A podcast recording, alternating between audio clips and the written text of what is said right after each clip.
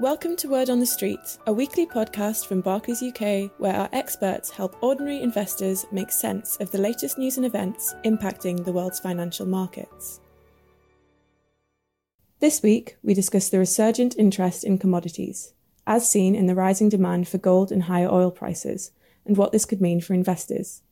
With Nikki Eggers, Head of Investments, Luke Pierce, Investment Strategist, and Miles Sherry, Investment Consultant. To find out about starting your investing journey with Barclays, visit barclays.co.uk forward slash investments. Hello, welcome to this week's Word on the Street. We're joined by Luke Pearce, who's Senior Investment Strategist in our CIO team, focused on asset allocation, and also Miles Sherry, who's a Senior Investment Consultant. Hi, Luke. Hi, Miles. How are you doing? Very well, thank you. Thank you very much, Nikki. Uh, yeah, taking full advantage of the really nice weather and managed to get out and play some golf recently, actually. So, yeah, doing very well, thank you. Wow. Miles, how about you?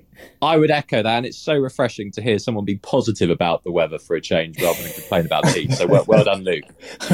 well, Miles, that's only because Luke got in there before I could say, Are you managing not to melt? But so, look, it's great to have you back. I'd like to pick your brains specifically on commodities. And many market watchers will have seen that the commodity complex has had quite a strong start to the year. And we ourselves within Barclays in our investment team increased our exposure to the asset class earlier this year. And, and I mention that not because I'm looking for, for accolades for you all, but more that uh, there was a reason why we did that. And this is very much around our long term investment planning.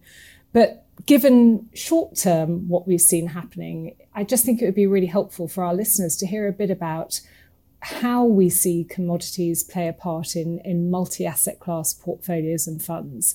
So, before we just go specifically down that route, Miles, uh, there's a, you know a lot going on in markets, but mm. what what are you hearing from clients at the moment that they're either enjoying or, or feeling particularly concerned about right now? Well, I think those who have been invested have been enjoying the fact that the first half of the year has, in general, been pretty positive for risk assets. But I guess on the concern side, not surprisingly, inflation seems to be very much front of mind at the moment. So, still some conversations there. Then interest rates, of course, are linked to that. So clients have been asking about what may or may not happen in that space, particularly, of course, given the US Federal Reserve has turned a little more hawkish of late. So bringing forward those interest rates hike expectations a little bit. I mean, of course, more recently, there's been conversations around the so called Freedom Day in the UK. What does that mean in an environment where we have been seeing case numbers rising even before those restrictions have been lifted, particularly as many in the investment world at the moment are talking about this early stage recovery, perhaps being near sort of peak growth stage. So there's a bit going on there, but really, I guess as always, it boils down to why invest now, really.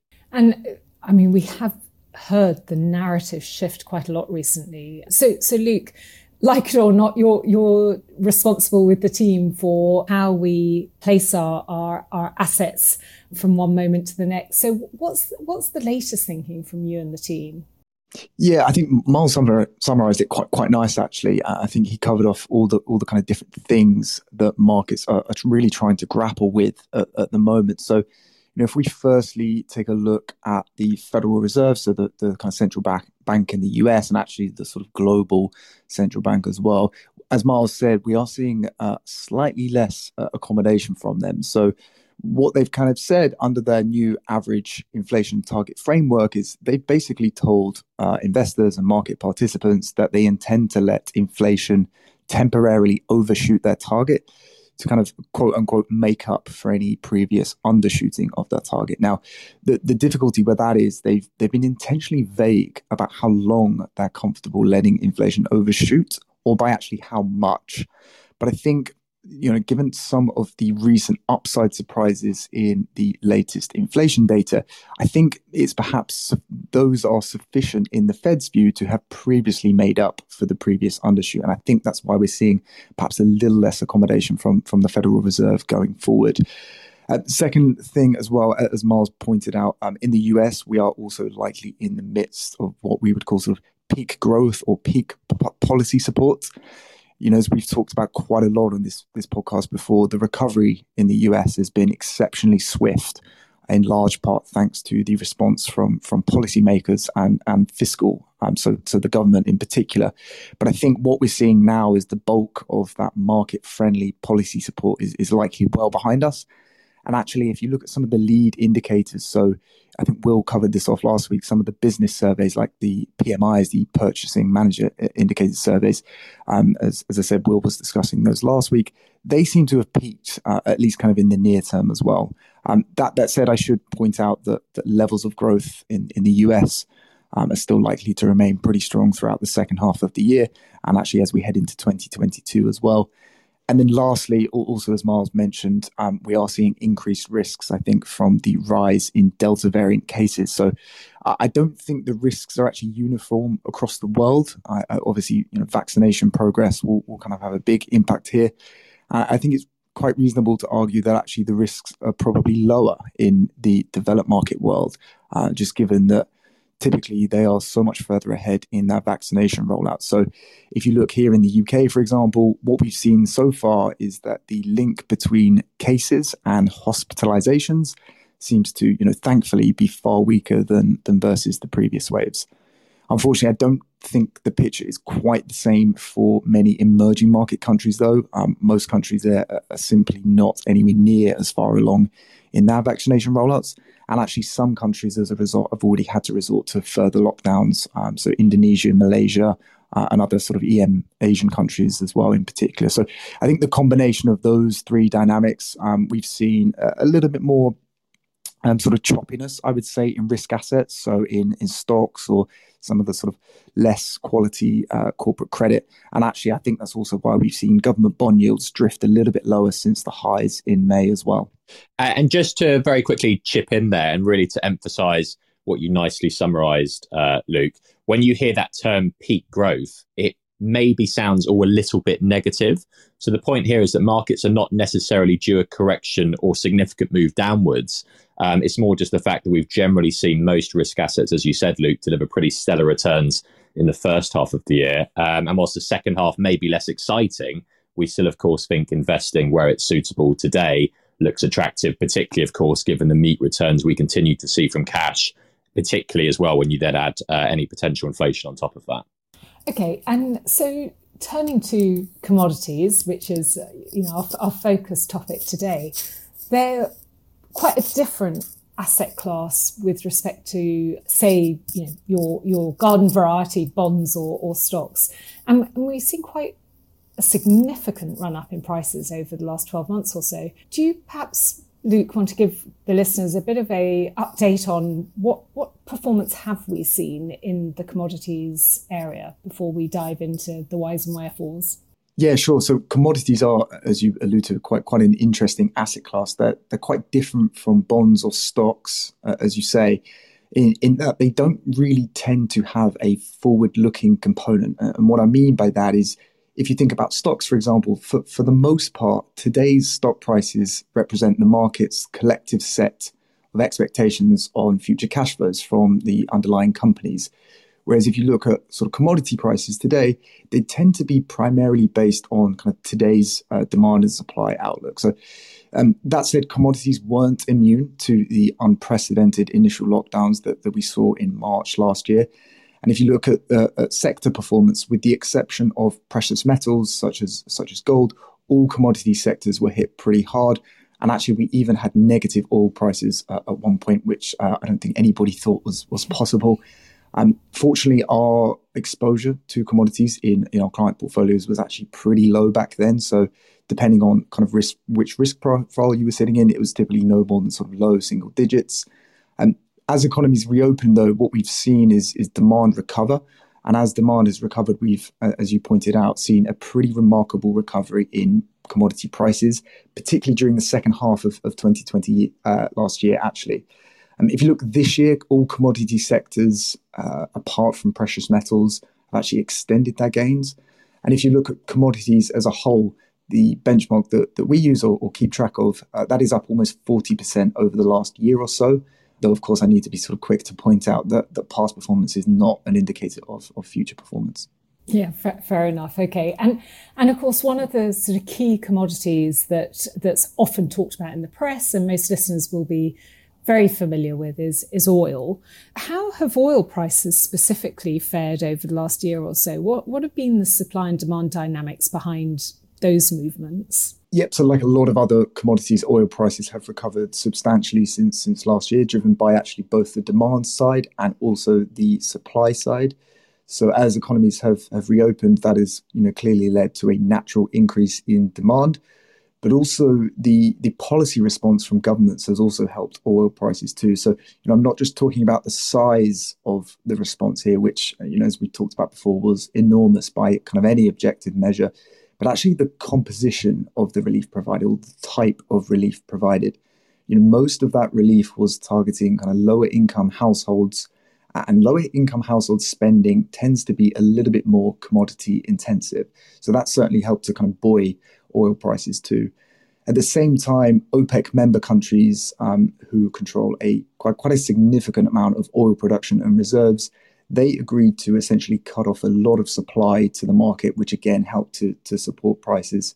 Um, I should point out, though, that OPEC member countries have actually agreed very recently, actually, as, as recently as last Sunday, to increase production again after some internal disputes. And that has caused some prices to, to drop this week.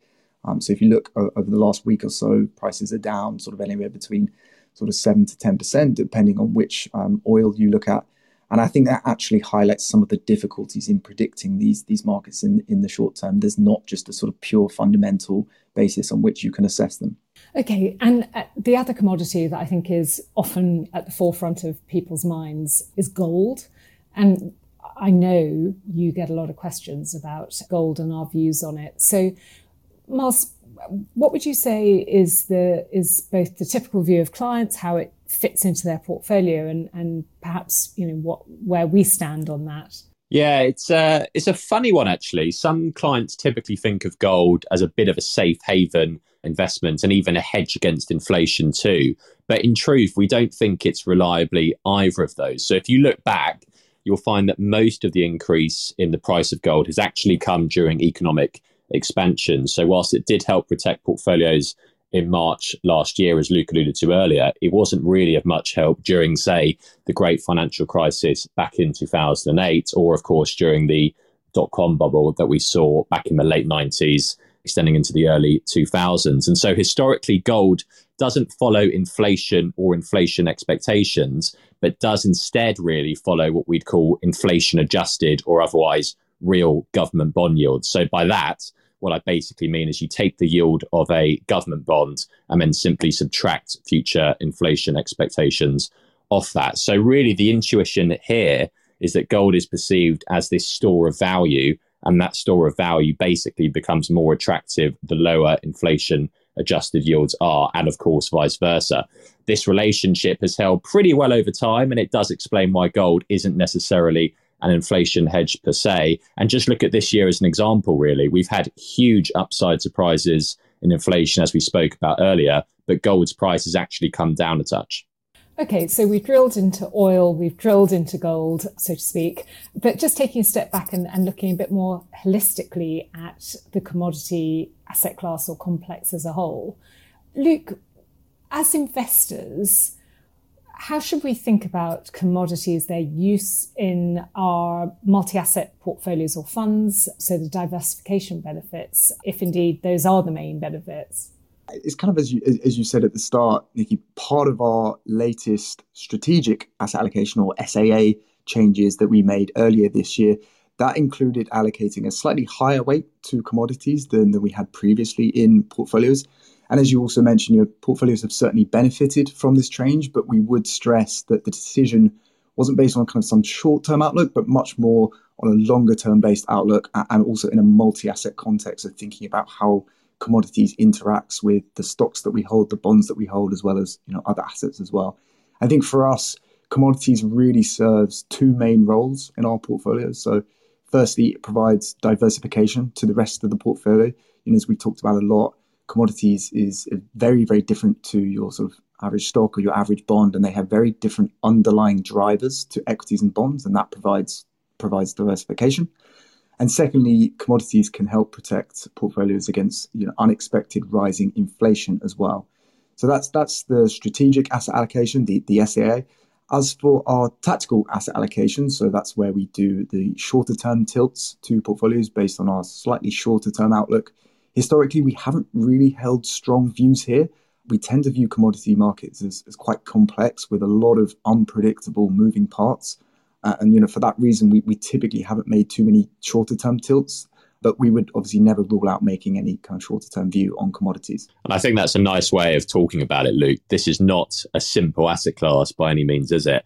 And that's really why, in terms of how you and the team go about investing this within client portfolios, we have that diversified exposure, really trying to align ourselves to the kind of Bloomberg commodities index. And the reason behind that is hopefully it will smooth out a bit of the a bit of the volatility. Because as we were discussing earlier if you invest in one particular commodity say gold say oil it can work very very well for you. But equally as you said when the oil price turned negative last year it can also work against you as well. That's very clear. Thank you both. And uh, thank you to our listeners. Hopefully you got some good insights out of the world of commodities in today's podcast and uh, as always if you have any ideas of things that you'd like to hear our experts talk about, then please don't hesitate to contact us via LinkedIn.